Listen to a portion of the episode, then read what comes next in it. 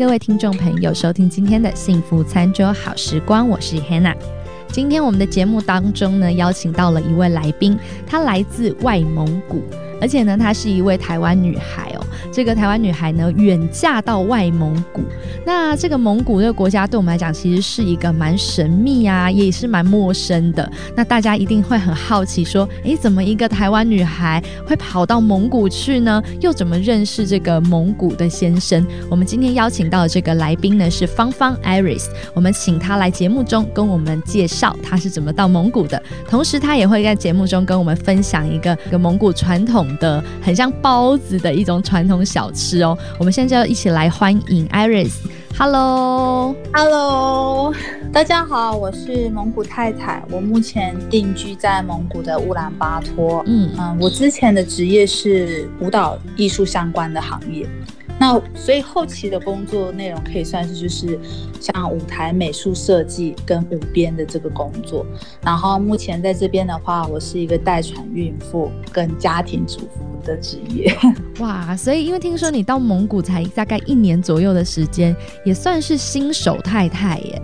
对，就是还在摸索的状态，然后刚好现在也算是待产，那就很想要问问看你，因为大部分的听众，包含我自己，在跟你这个聊天之前，我其实有特别去 Google 了，就是搜索一下这个外蒙古，因为对我们来讲，其实真的很神秘，大家想象就想说，哎，那边的人到底是住在是不是蒙古包里，他是不是骑马啊？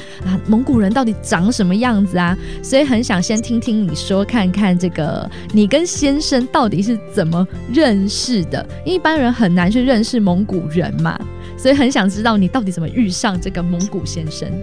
我跟他其实是在一个呃，他踩到我的脚的状态而签下的缘分，因为在蒙古踩到脚是一个很不吉利的事情，就是有点类似会有呃像诅咒的那一种状态，所以别人说。呃，当他跟我脚碰在一起的时候，他是非常紧张、非常慎重的，跟着我握着手，然后表示化解这份不吉利。但是也因为他的这个举动，所以我们就交换了联络方式，然后约会了一个月之后，才决定说交往。那后续的话，也就是爱相随，跟着他回来蒙古定居。其实现在想一想，也是觉得蛮不可思议的，因为毕竟之前也没有来过蒙古嘛，就是毅然决然的抛弃了一切就过来。对啊，其实勇气非常的大，因为像我自己也是一个这个叫做菜鸟太太新移民，就是移民到国外。那因为我的收招啊是很多这个同样，比如说不管是台湾人也好，或讲华文的人，但是你在那边，你真的是算是。呃，听说是唯二，对不对的台湾太太？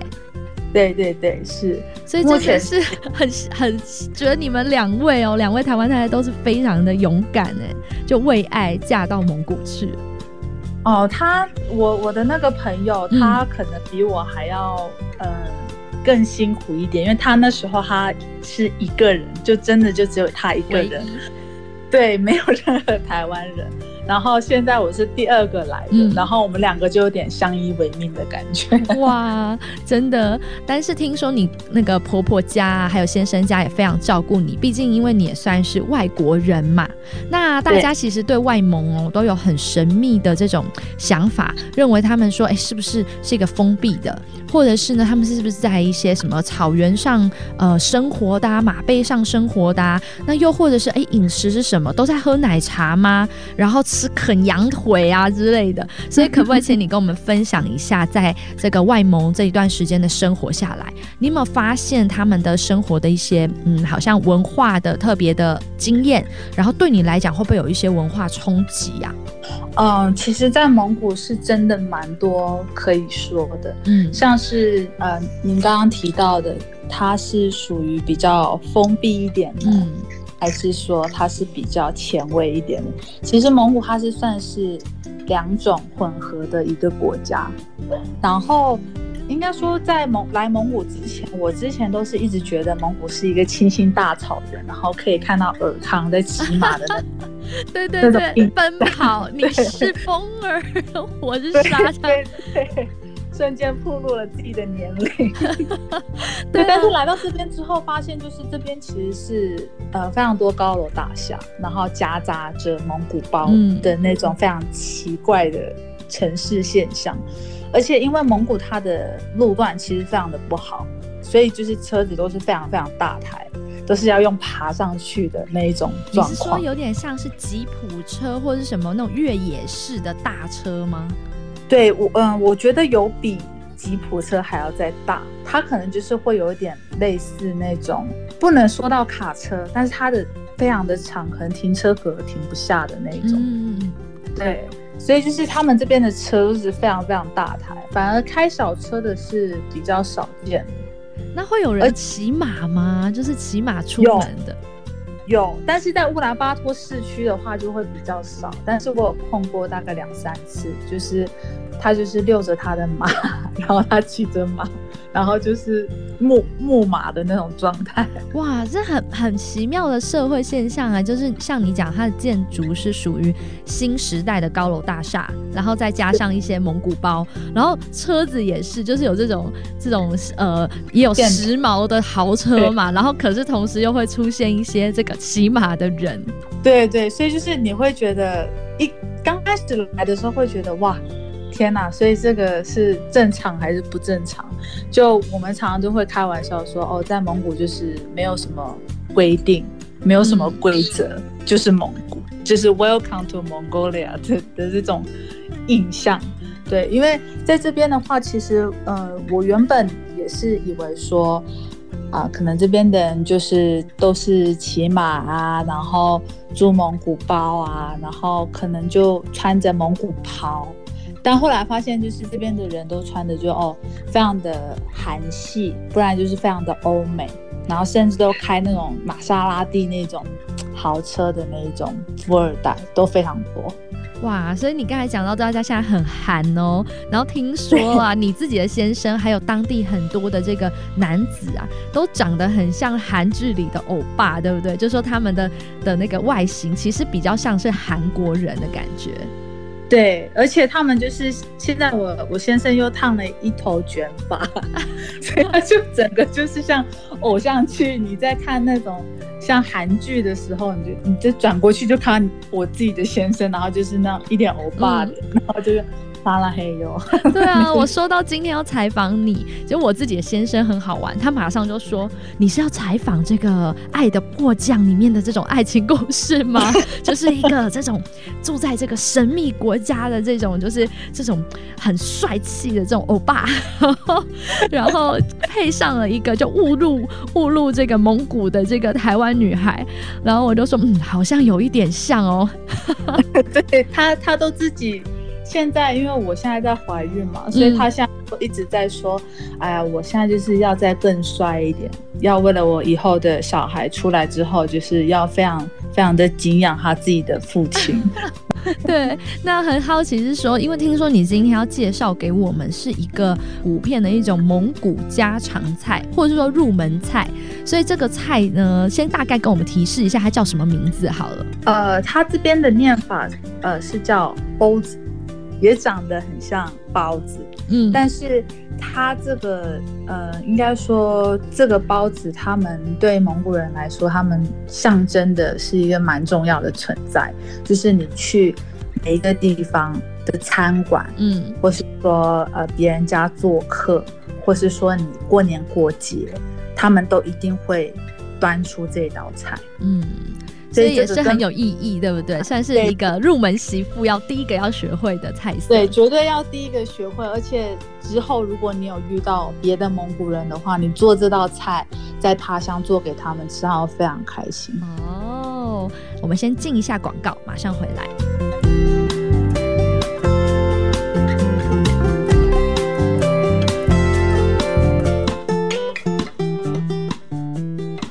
欢迎大家回到今天的节目。在今天的第二个单元“幸福调味罐”，我们要请我们今天的来宾哦，Iris 为我们分享这个蒙古的包子。那这个蒙古包子到底怎么做呢？我们先来请 Iris 跟我们讲讲看这个蒙古的面食。那接着他要告诉我们这个包子的做法。嗯，其实，在蒙古的话，就是。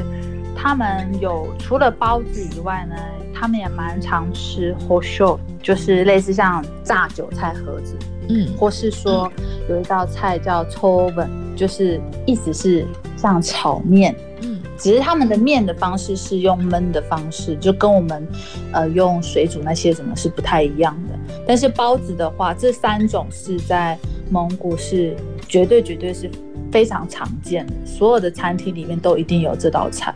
就是你说像有一个是很像韭菜盒子，另外一个就是你今天要介绍的包子，然后还有一个就是用呃做的很像焖的炒面。对对对对，就这三种是最常见的。但是今天我要介绍这个包子呢，是在蒙古这边还是算呃蛮有象征意义的。毕竟在他们这边的白月节，就是过年的嗯的日子上，他们都会包上至少八九百颗以上的包子来庆。八九百，我们一般人包个这个八九十颗就不得了了。他们这个真的是非常能吃面食。那听说每家家家户户的做法和配方又不太一样，所以我们先邀请 Iris 跟我们分享一下，是听说是他们家的秘密配方哦。你来跟我们分享一下你的这个蒙古包子呢，它的配方要怎么调？如果我们外人想要做做看，或者是想要招待一些诶来自蒙古的朋友，想让他吃个这个家乡味的话，该怎么做啊？我们家的做法呢，就是我们会用牛肉跟羊肉两个混合，但是呃牛肉的比量的话，我们家是用六十 percent，就是大概假设你用一百呃一千克的牛肉，然后我会加上大概四百克的羊肉，就是六十 percent 比四十 percent。但是也有人说啊，我就是不喜欢羊肉味那么重的话，那你就是变成牛肉七十 percent，然后羊肉三十 percent 也可以。对，然后我们再加上适量的茴香粉，这个的话就是看你自己的个人口味，你喜欢茴香味重一点的话，你就加多一点。然后呢，我自己是用五根萝卜，红萝卜，然后去呃弄成泥状，然后再加入一颗的洋葱末，然后最重要的是。还有呃羊尾油要切小丁，大概约两百克左右，嗯，然后再撒上适量的盐巴。这个羊尾油我们平常很少听到，那这个羊尾油在那个蒙古很多人会拿来入菜吗？就说算是一个很好买的食材吗？对，嗯，每一家都一定会有羊尾油，他们在例如说像。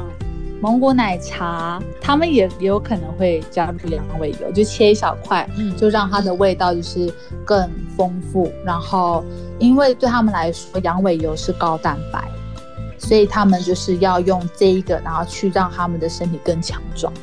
哇，所以羊尾油我们平常比较不熟悉。那刚才那个 Iris 有跟我解释一下，说这个羊尾油其实是后面羊尾巴后面有一小段，我们认为可能是脂肪啦，但当地人认为这个是营养价值非常高的高蛋白。那刚才讲到的这些食材，把它全部和在一起以后，就变成这个包子里面的这个肉馅了嘛？那外面的这个面团部分呢，我们该怎么制作？嗯，因为在蒙古的话，他们的面团就是面粉的部分，基本上都是高筋面粉，他们没有什么分中筋啊、低筋啊，所以基本上都是高筋。所以水的比例的话，我大概面团跟水会抓二比一或三比一，就是看当天的天气，呃的跟手感的状况。然后粉加水，然后你如果要加一点点盐也可以，然后就是去把它和匀之后。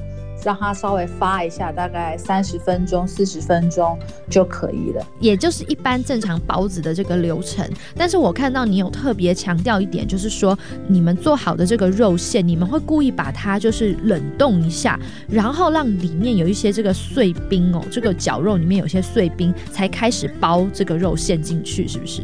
对，呃，在蒙古的话，就是我们会加一点水去混匀，然后再把它稍微冷冻。它这个馅料会，第一个会保水，第二个是它可以就是让它和的比较匀，嗯，所以它的包子跟台湾的包子的不一样点是，啊，它可能会比较多汤汁，嗯，对，所以会有一点小碎冰之后才会开始包，至少让它凝凝结起来才开始包。哦，所以这也算是你给我们的一点就是小贴士，让我们知道说，诶，其实如果你想要多点汤汁的话，可以用这种做法，稍微冷冻，有点小碎冰以后再开始包。那包的时候也不至于那个肉馅，呃，好像水分太多很难操作。那其实做法听起来不是特别的难，主要就是我们才知道说，哦，原来蒙古人很喜欢吃这一种料理哦。如果说你的朋友有人是来自蒙古的，听说做给他们吃，他们会非常开心，而且呢。这个艾瑞说没问题的，你绝对会过关哦。